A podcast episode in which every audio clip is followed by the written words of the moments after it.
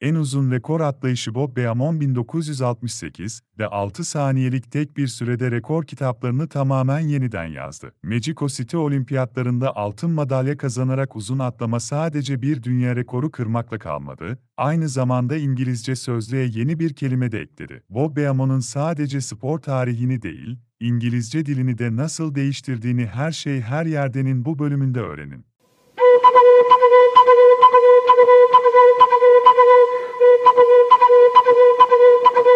Bob Beamon çok iyi bir atletti ama ona büyük bir atlet diyebilir miyiz bilmiyorum. 1968'de başına gelen tekil olaydan sonra muhtemelen Ralph Boston kadar hatırlanacaktı. Eğer Ralph Boston'un kim olduğunu bilmiyorsanız, bu benim ne demek istediğimi kanıtlıyor. Beamon olimpiyatlara giderken performansı çok iyiydi. O yıl 23 karşılaşmanın 22'sini kazanarak uzun atlama dalında favori gösteriliyordu. Ayrıca 8.33 metre veya 27 fitlik kişisel en iyi dereceleri vardı. Bahsedeceğim bu mesafeler hikaye için gerçekten önemli. Bu yüzden onları hem metre hem de fit olarak vereceğim. Beamon pistlerde başarılı olurken, özel hayatında da sorunlar yaşıyordu. Kısa bir süre önce Texas El Paso Üniversitesi'ndeki bursunu kaybetmişti. Kendisi ve diğer bazı sporcular ırkçı politikaları nedeniyle Büyü'deki bir atletizm yarışmasını boykot etmişlerdi ve ayrıca karısıyla da geçinemiyordu. Olimpiyat yarışması başladıktan sonra ön elemelerde zorluklar yaşadı. Her yarışmacıya 3 atlayış hakkı verildi ve bu 3 atlayıştan en uzun olan finalde yarışmaya hak kazanacaktı.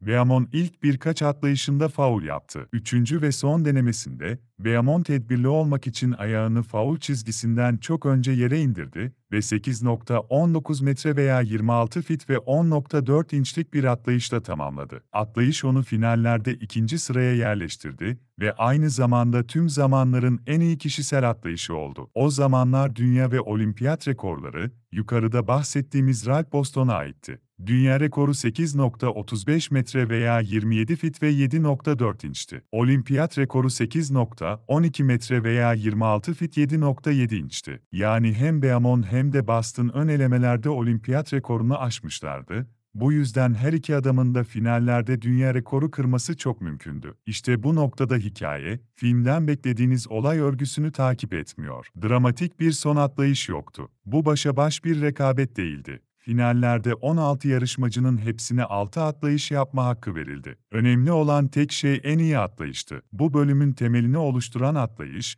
Beamon'un finallerdeki ilk atlayışında gerçekleşti. Beamon inanılmaz derecede yüksek bir hıza ulaştı ve inanılmaz bir yükseklik elde ederek atladı. Bunun iyi bir atlayış olduğunu hemen anladı. Dünya rekoru için yeterince iyi olabileceğini düşündü. 8.4 metre veya 27.5 fit olabileceğini düşündü. Yere iner inmez bir sorunla karşılaştı. 1968 olimpiyatları, atlayışları ölçmek için elektrik sensör kullanan ilk olimpiyatlardı. Beamon elektrikli ölçüm cihazını geçerek iniş yapmıştı. Kimsenin bu kadar uzağa atlayabileceğini düşünmüyorlardı. Yetkililerin atlayışı ölçmesi 20 dakika sürdü çünkü elle ölçmek için bir mezura almak zorunda kaldılar. Mesafeyi açıkladıklarında, Beamon ilk başta ne olduğunu anlayamadı çünkü metrelere değil fitlere alışkındı. Atlayışının uzunluğunun 8.9 metre olduğunu açıkladı. Takım arkadaşı Ralph Boston ona bu mesafeyi anlayabileceği bir şekilde anlattı. 29 fit, 2,5 inç. Bob Beamon dünya rekorunu kırmıştı. Haberi aldığında, katapleksi evresine girdiği için vücudu çöktü.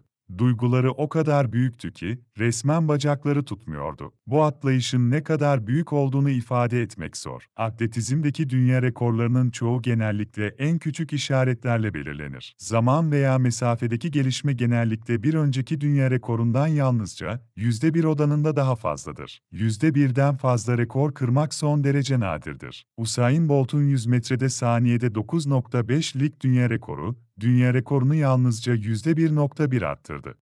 Uzun mesafe koşu tarihinde, dünya rekorları ortalama olarak sadece 5 santimetre ilerledi. Bob Beamon, dünya rekorunu 55 santimetre veya neredeyse 2 fit ile yazdı. dünya rekorundan tam 6.59'luk bir gelişmeydi. Tüm atletizm tarihinde tüm etkinliklerde dünya rekorundaki en büyük tek artış. Bugün ortalama dünya rekoru gelişimi %1'in onda birinin yarısı kadardır. Beamon sadece tarihte 27,5 fit atlayan ilk kişi olmakla kalmadı, aynı zamanda 28 fit ve 29 fit atlayan ilk kişi oldu ve hepsini tek bir atlayışta yaptı. Atlayışın kendisi teknik açıdan mükemmeldi, uygulaması kusursuzdu. Uzun atlama tekniğini öğretmek için kullanılabilir ve kullanılmıştır da. Dikey yüksekliği de inanılmazdı. Havada 2 metreyi aştığı tahmin ediliyor. Atlayış için uygun koşullar da vardı. Rekor için izin verilen maksimum kuyruk rüzgarı saniyede 2 metredir. Ve Beamon'un kuyruk rüzgarı saniyede tam olarak 2 metreydi.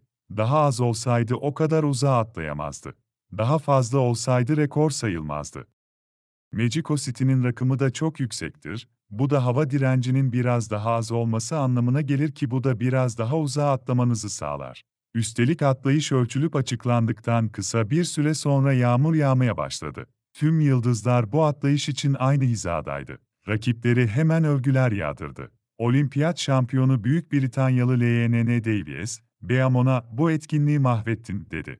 Eski Sovyet dünya rekortmeni Igor Korobanis'in, "Bu atlayışta kıyaslandığında hepimiz çocuk gibiyiz" dedi. Finallerde ikinci bir atlayış denedi ama ilk atlayışının yanına bile yaklaşamadı. Aslında kariyerinin hiçbir noktasında bir daha bu kadar uzağa atlamaya yaklaşamayacaktı. Bir daha asla 29 fit atlayamayacağı gibi, aynı zamanda asla 28 fit hatta 27 fit bile atlayamayacaktı. Bu tek atlayışın mirası 50 yılı aşkın bir süredir devam ediyor. Sports Illustrated, bunun 20. yüzyılın en büyük 5 atletik başarı performansından biri olduğunu söylüyor.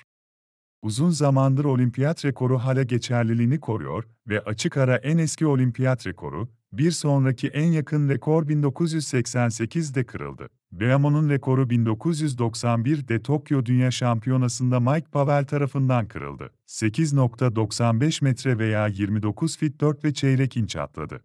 Bu rekor, mevcut uluslararası kurallara göre artık izin verilemeyen alışılmadık derecede hızlı bir pistte kırıldı ve kazanma koşulları şüpheli olabilirdi.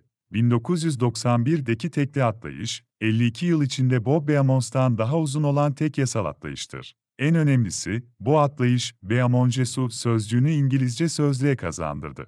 Bu sözcüğün tanımı, önceki başarılardan hayal gücünü zorlayacak kadar üstün bir başarı şeklindedir.